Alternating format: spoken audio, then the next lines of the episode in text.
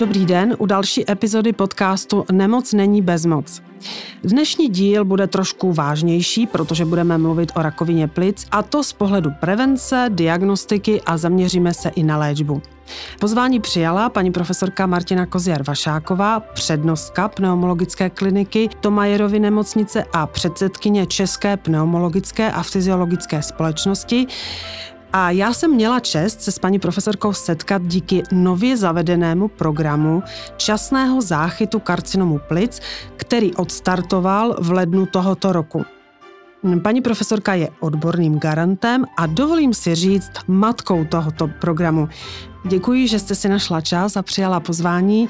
Dobrý den, paní profesorko. Dobrý den a děkuji za pozvání. A rovnou se zeptám, proč právě program časného záchytu karcinomu plic a vlastně jaký byl důvod pro jeho zavedení? No, ten nejzásadnější důvod je, že eh, rakovina plic je v podstatě rakovina, která zabíjí nejvíce lidí ze všech nádorů nejen v České republice, ale ve většině zemí, eh, které mají podobnou eh, situaci jako my, čili rozvinuté země, které, kde je hodně lidí, kte, kteří kouří, kde je znečištěné ovzduší. A Vzhledem k tomu, že my jsme plicní lékaři, tak samozřejmě dbáme na to, aby eh, nejen abychom měli hodně pacientů s nemocnými plicemi, ale byli bychom moc rádi, kdyby česká populace byla zdravější stran plic, takže se snažíme dělat a propagovat i prevenci eh, těch nejzávažnějších plicních nemocí, mezi které určitě rakovina plic patří. Takže pro nás to bylo zcela zásadní a jsme moc rádi, já když si tak jako kouknu do minulosti, tak si myslím, že to bylo naše desetileté snažení, které mm. finálně bylo uh, takto korunováno Úspěš. úspěchem. Ne kvůli nám, abychom se mohli chlubit, že jsme byli úspěšní, ale uh, kvůli těm lidem, uh, kterým vlastně hrozí rakovina plic a pokud se nezachytí včas, mm tak nemají v podstatě žádnou šanci na vyléčení. Mm, to je hodně důležité, obzvlášť u všech těch onkologických onemocnění, že jo. A pak jsem Eh, našla uh, informaci, že je to vlastně zatím na pět let. Tak proč právě takováhle limitace? My tomu říkáme takzvaně plošný pilot, čili ono to bylo spuštěno, uh, tento screeningový program vlastně celoplošně na celém území České republiky, s tím, že po pěti letech by se mělo vyhodnotit, jakým způsobem to naplnilo cíl. Mm. Naším cílem je, jak už jsem naznačila, identifikovat včas lidí, u kterých je velké riziko rakoviny plic. Takže eh, v dnešní době cirka pouze 20% lidí dostáváme, jak my jako plicní lékaři k nám, v časném stádiu rakoviny plic, kdy v podstatě se dají vyléčit. Ten zbytek přichází ve stádiu, kdy už žádná šance prostě na vyléčení není, kdy se jedná o velice pokročilá stádia. Mm. Takže ve svém důsledku to znamená, že ten samý počet, co my nově vidíme pacientů s rakovinou plic, tak vlastně e, i na tu rakovinu plic umírá, bohužel. Mm-hmm. E, takže tento pětiletý projekt by měl ukázat, e, jak jsme schopni velmi takovou precizní detekcí, což je CT s vysokou, teda ne s vysokou rozlišovací schopností, ale s rozlišovací schopností takovou, aby byla schopna zachytit nové plicní uzlíky, čili mm. uh, takové útvary, které mohou být rakovinou plic. Jestli skutečně dokážeme tím zachytit v české populaci uh, dostatek těch jedinců, kteří by jinak přišli pozdě. A proto je důležité, aby se zapojilo co nejvíce lidí, protože když to uděláme jenom u malého počtu lidí, tak samozřejmě mezi nimi se najde ten, kterému eh, prodloužíme život, zachráníme život ale tak, abychom prokázali v těch následujících pěti letech, že program má smysl, tak bychom potřebovali i co nejširší zapojení těch, kterých se to týká, tedy kuřáků mezi 55. a 74. rokem věku. Tak a to jsem měla právě, protože jste takhle k tomu směřovala, pro koho ten program je uh, určený a takže kuřáci, věková eh, skupina a je tam ještě nějaká limitace třeba toho kouření, že nějakou dobu nebo kdokoliv, kdo kouří? Samozřejmě záleží na celkové náloži cigaret, to znamená, že e, počítáme vykouřené cigarety v takzvaných balíčkorocích. Mm-hmm. Jeden balíčkorok znamená, že ten člověk e, kouří jednu krabičku cigaret denně, 20 cigaret denně po dobu mm-hmm. jednoho roku.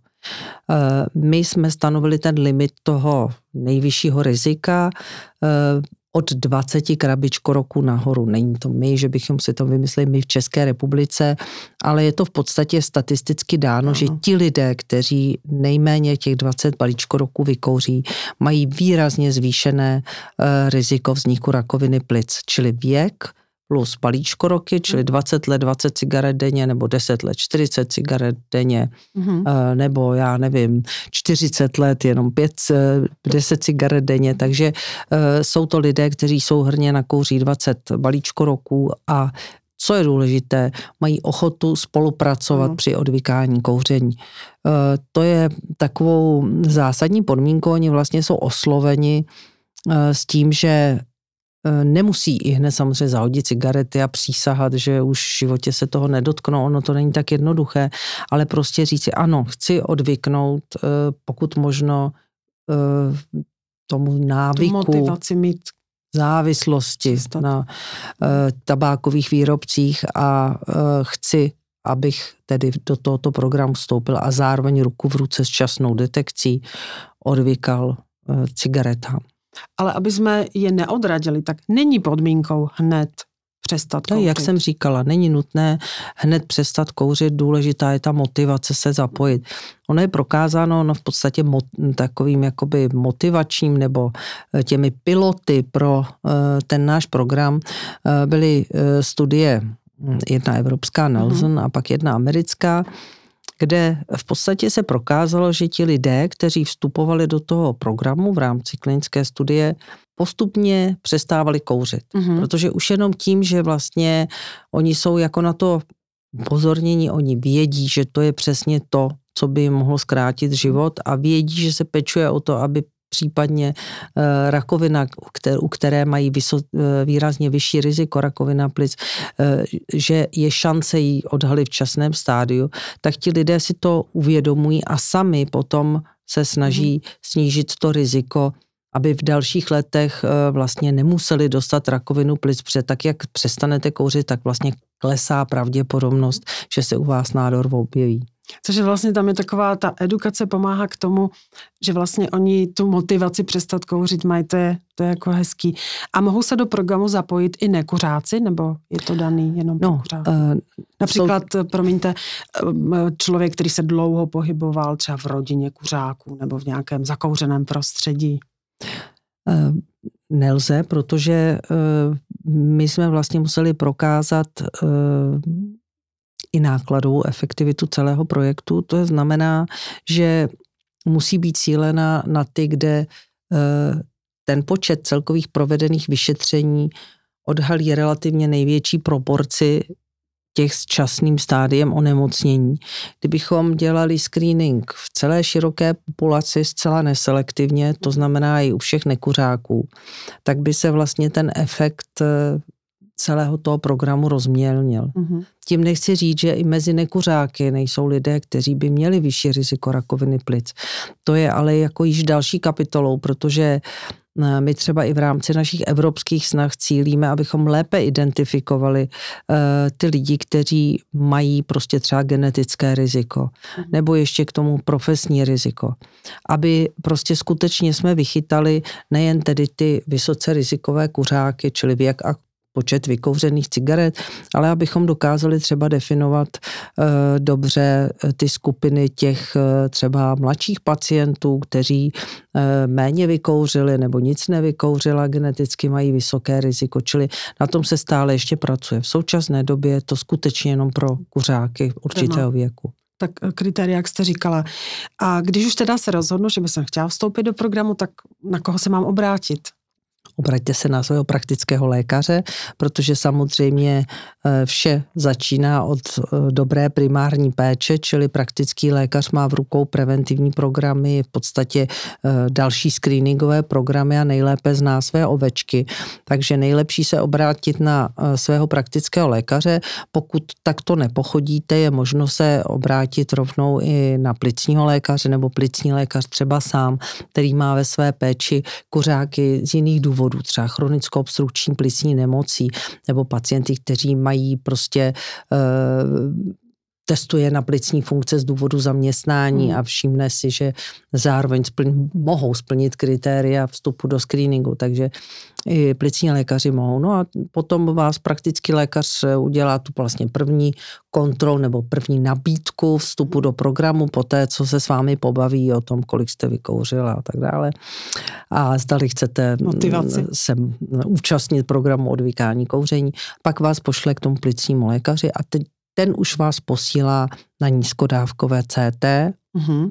čili to je radiologické vyšetření, které eh, je charakterizováno tím, že je tam relativně malá dávka záření, mm. ale to rozlišení ještě tak dobré, aby dokázalo odhalit nové uzlíky v plicích, které by mohly být i zhoubným nádorem plic. Právě to jsem četla, že se jedná o nízkodávkové CT. Proč neklasické CT? Eh, tam je to nevhodné z hlediska radiační bezpečnosti de facto, protože každý screening by měl ctít základní pravidlo, že to riziko samotného screeningového úkonu, zdravotní mm-hmm. riziko, je daleko menší než ten předpokládaný přínos daného vyšetření. A my ta CT vyšetření vlastně musíme v čase opakovat. Mm-hmm. On ten to jsme ještě nepovídali, ale ano. ono to začíná tím, že jste poslána na první CT, pak to vyhodnotí třeba nález vyjde negativní. Za rok další CT, nález vyjde negativní a pak ještě dvakrát po, po dvou letech. Mhm. Pokud je nález samozřejmě pozitivní, tak eh, je řešen, čili najde se tam něco a jste poslána na další eh, vyšetření. Takže důležitá je radiační bezpečnost. A ta pracoviště, která jsou vhodná, radiologická pracoviště pro eh, tato screeningová vyšetření, musí splňovat přísné normy, které mm-hmm. jsou kontrolované státním ústavem pro jadernou bezpečnost. Mm-hmm.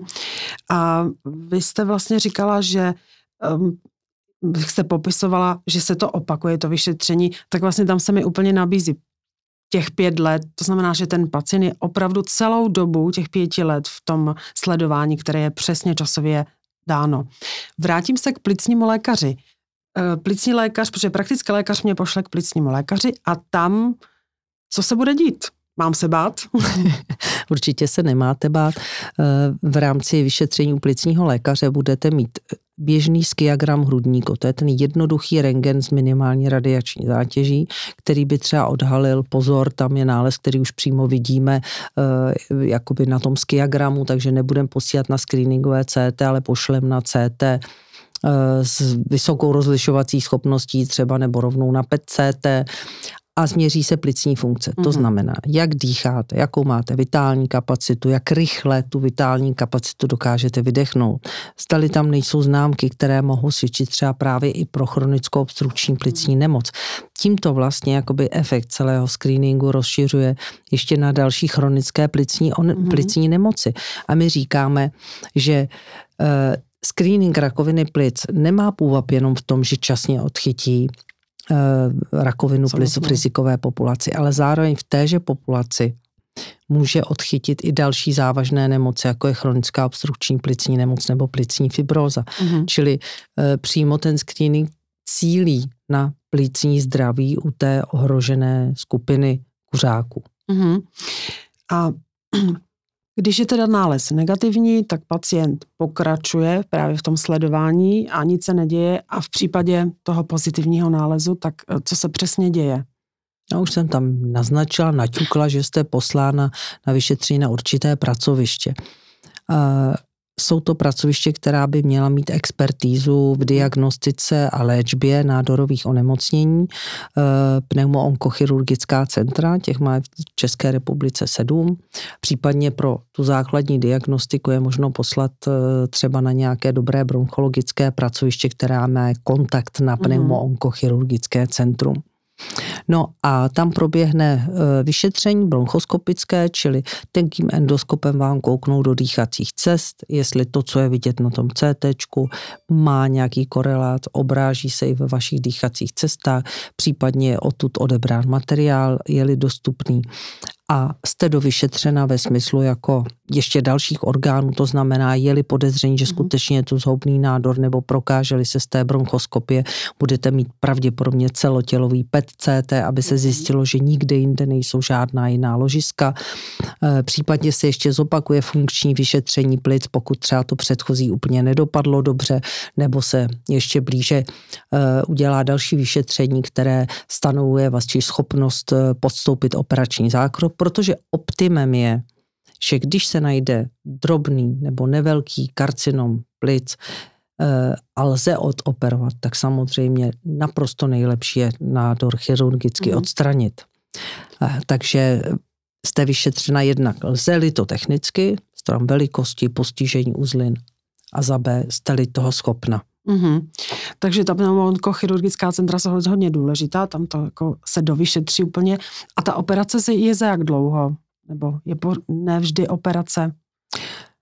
To záleží. Třeba my se můžeme rozhodnout, pokud neprokážeme, že je to zhoubný nádor, mm. ale že to je třeba ložisko, které, z kterého jsme získali nenádorovou tkáň, tak se můžeme rozhodnout, že budeme vyšetření CT třeba opakovat s odstupem, mm. že nebudeme operovat. Nebo je to třeba člověk, který není schopen operace a prokáže se nádor, tak operace není, ale odstraní se třeba eh, radioterapii, čili ozáření. Mm ale eh, většina těch pacientů eh, vlastně by měla, pokud se prokáže ten zhoubný nádor, by měla podstoupit co nejdříve operační řešení mm. toho nádoru, což je zajištěno v těch pneumoonkochirurgických centrech. Mm-hmm. A co se bude potom dít po operaci? Ten pacient bude v péči pneumologa, onkologa nebo v tom pneumo-onkochirurgickém centru jenom takové, ať uh, mají ty pacienti jako jistotu, No ta jistota právě je, že pneumoonkochirurgické centrum dává prostě tu šanci na komplexní léčbu nebo šanci, ono přímo v náplní práce, péči, eh, od diagnostiky po léčbu a sledování. A tím odoperováním to samozřejmě nekončí. Člověk je buď třeba jenom sledován, mm-hmm. nebo je indikována ještě nějaká následná péče, chemoterapie, radioterapie, eh, jiné léčebné modality, imunoterapie, jiná cílená léčba eh, a nemocný dochází vlastně na pravidelné kontroly, mm. aby se vidělo, že se třeba nádor nevrátil, nebo že třeba u těch, kteří eh, bohužel třeba měli pokročilé, byť náhodně zjištěné nemocní pokročilé, tak se kontroluje prostě, jak funguje systémová léčba, jak se zmenšuje třeba ten nález, který nešel odoperovat. Takže už jste prostě ve sledování mm-hmm. potom toho specializovaného centra. A o každé té eh, individuální léčbě, o každém jedinci, u kterého je takto vyjádřeno podezření na nádor, případně potvrzen nádor, rozhoduje takzvaný multidisciplinární tým mm-hmm. který je uh, složen ze zkušených odborníků, kde určitě nesmí chybět plicní lékař, kde nesmí chybět onkolog, radioterapeut, hrudní chirurg a samozřejmě bronchologický zkušený tým. Takže to je takový základ, mm-hmm. který by měl být. A každý pacient, to nelze uh, říkat podle šablony, ale u každého pacienta my s ohledem na jeho celkový stav, na jeho plicní funkci, na rozsah nádorového onemocnění, typ nádoru, rozhodujeme o tom, co, on, co u něj bude optimální. Mm-hmm. Takže přijde na multidisciplinární tým, nemusí se bát, že tam bude sedět, já nevím, šest, sedm specialistů, ale je to pro jeho dobro, aby se komplexně my většinou takhle pacienty nevystavujeme mm-hmm. přímé konfrontaci, multidisciplinární tým eh, probíhá bez pacientů a my v podstatě potom to řeši, eh, to, ten návrh mm-hmm. toho řešení říkáme pacientovi cestou toho člena toho týmu, který tam přijde předvést toho pacienta, třeba. pacient, mm-hmm, tak mm-hmm. pak mu to uh, nastíní v podstatě, jaké postupy jsou možné a samozřejmě uh, pacient se uh, rozhoduje o tom přístupu po tom poučení, mm-hmm. po konzultaci, s tím svým lékařem, musí dobře porozumět tomu, co se bude dít, mm. musí dobře porozumět tomu, co znamená, když bude odoperován, když třeba někteří lidé řeknou, ale já prostě v operaci vůbec nechci. Já jsem slyšel o jednom pánovi, kterého otevřeli, tím se celá rakovina rozjela. Tak, čili my někdy musíme i bojovat prostě jako s takovými, eh, řekla bych, předsudky těch lidí mm. nebo prostě přáními a Eh, nebo strachy, takže ji musíme eh, dobře vyložit, eh, jaká rizika představuje mhm. třeba vlastní zákrok. Co to znamená, kdyby chtěli alternativu, kdyby nechtěli operaci o záření, mm. jestli jim to zkrátí život, neskrátí život, jak to bude vypadat. Takže to je něco, co se samozřejmě, proto ten člověk není vystaven tomu multidisciplinárnímu týmu. Tam my probíráme prostě Svoje. všechny možnosti a někdy to není jednoduché, takže prostě debatujeme docela dlouho a to, co z toho multidisciplinárního týmu vypadne jako uh-huh. závěr, doporučení. To je teprve tím lékařem vlastně komunikováno, aby byl čas, klid, prostě to s tím člověkem probrat. Mm, tak to je hezký, protože to je hodně stresující okamžik pro toho pacienta, že Přesně v kontaktu tak. s tím lékařem, no. kterého zná. A vlastně z, takhle se vrátím na ten začátek, protože jsme mluvíme o rakovině plic, ale jaké jsou příčiny rakoviny plic a jak bolí plíce. To je takový hodně častý eh, v rámci diskuzí pacientů na internetu, když jsem se připravovala na dnešní rozhovor, tak jestli byste k tomu No, eh, plíce právě moc nebolí, takže eh, ty příznaky nemusí být v podstatě na začátku žádné, když mm-hmm. ten nádor roste, tak dokavať on neproroste do nějaké struktury, tak prostě nebolí. On mm-hmm. musí prorůst do hrudní stěny, do velkých dýchacích cest, eh, aby začal bolet, nebo ucpe průdušku, takže se začne špatně dýchat tom dotyčnému, nebo udělá vzdálenou metastázu do páteře, to mm-hmm. samozřejmě už bolí. A ptala jste se po příčině. Příčina z více než 90% je kouření, bohužel. Mm-hmm. My jsme eh, v podstatě před stolety neměli téměř, nebo populace neměla téměř povědomí o rakovině plic. Byly to velice vzácné nádory, eh, které se vyskytovaly opravdu jen zřídka. On se ten vysoký nárůst vlastně rakoviny plic objevil až s masovou výrobou cigaret. Mm. Čili místo toho, že by si někdo balil cigáro, strávil tím spousta času, eh, většinu lidí to otravovalo, neměli čas a tak dále. No jo, ale pak se objevil prostě stroje na balení cigaret, mm. který udělali Asi. prostě miliony balení jakoby za krátký čas a eh, ty cigarety vlastně se rozšířily po celém světě a ještě z důvodu vlastně těch světových válek, kdy vždycky, když je nějaká stresující katastrofa, eh, ti ti lidé, kteří, e, ty hlavy států, kteří mm. jako do boje e, ženou své poddané, ať už je to jakékoliv zřízení, tak jim dávají prostě něco, nějakou mm. drogu, něco zadarmo, aby prostě měli možnost nějakým způsobem relaxovat, pozbudit se, získat další motivaci, proč tedy snášet to stresující válečné prostředí. No a za té první eh, světové války to byly cigarety a za druhé taky. Mm-hmm. Se v podstatě fasovalo a pak eh, vznikla samozřejmě velká kohorta lidí závislých na cigaretách a to prostě plošně mm. se rozšířilo. A proto my i teď vidíme vlastně, ženy dlouho měly daleko vyšší, nižší to výskyt než muži. Ano. Protože nekouřili. Ale s emancipací začaly kouřit i ženy mm. jako muži. Čili my s odloženým efektem, což těch 20 let, tak jak bylo od vynálezu tabákového stroje na balení, mm. tedy cigaret, 20 let, než došlo k té epidemii rakoviny plic a ženy začaly kouřit jako muži a zase 20 let odklad. Takže mm. my vidíme teď třeba, že u mužů relativně klesá rakovina plic, tak jak jsou snahy ano. bojovat proti kouření, eh, ale u žen dobíhá vlastně ta epidemie, takže je nárůst bohužel stále ještě. Takže rakovina plic jako první a pak jsou tedy škodliviny jako obecně znečištěné ovzduší, hovoří se o kouření z druhé ruky, to znamená, že sice člověk sám je nekuřák, ale vyrostl v prostředí, kdy mu od malička třeba doma naprosto všichni kouřili, eh, a nebo eh, škodliviny typu třeba asbestu. Mm-hmm. To je mhm. velký karcinogen, ano. Eh, který způsobuje tedy rakovinu nejen plic, ale i třeba pohrudnice, poplicnice, takže to je takový velký škůdce a velice pravděpodobně se podílí i na těch neprofesionálních rakovinách plic jako příměs, protože bohužel asbest stále ještě je v našem prostředí demolované domy, třeba to, Kazují. co se bourají přesně, brzdové obložení starých aut, mm-hmm. vložkované komíny, prostě starých budov, takže Eh, určitě i ty další příčiny přispívají, nicméně asi kdyby se nekouřilo, tak eh, rakovina plic bude stále teda velmi vzácným nádorem. Hmm.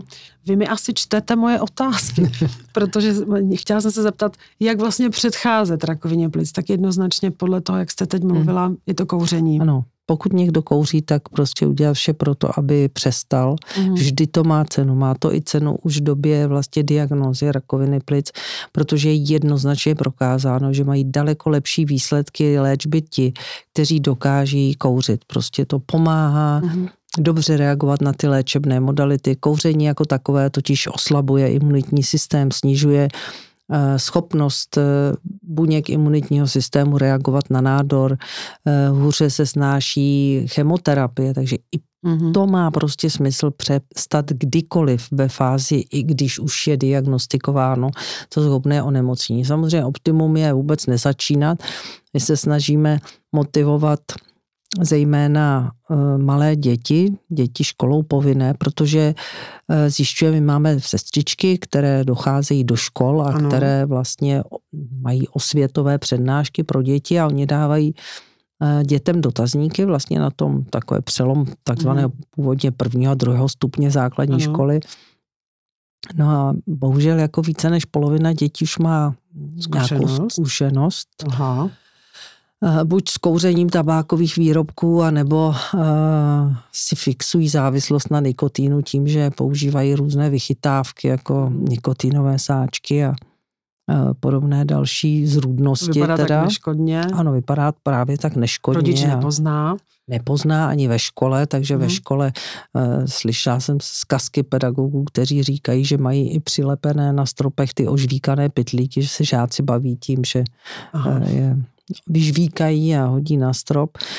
Eh, takže tam je u těchto dětí vysoké riziko vzniku těžké závislosti, protože třeba ty nikotínové sáčky obsahují několikanásobné množství oproti normální cigaretě. To neznamená, aby si radši mhm. zapálili, jako to v žádném případě, ale i to, že prostě i nikotínové eh, ten takzvaný čistý nikotín může přispívat k závislosti a konec konců třeba v pokusu na buněčných kulturách bylo prokázáno, že i samotný nikotin má e, rakovinotvorné mm-hmm. efekty, čili takový ten, co si říká, jsem přešel prostě na likvidy nebo hýty a podobně, tak jako není, není z toho rizika venku. Mm.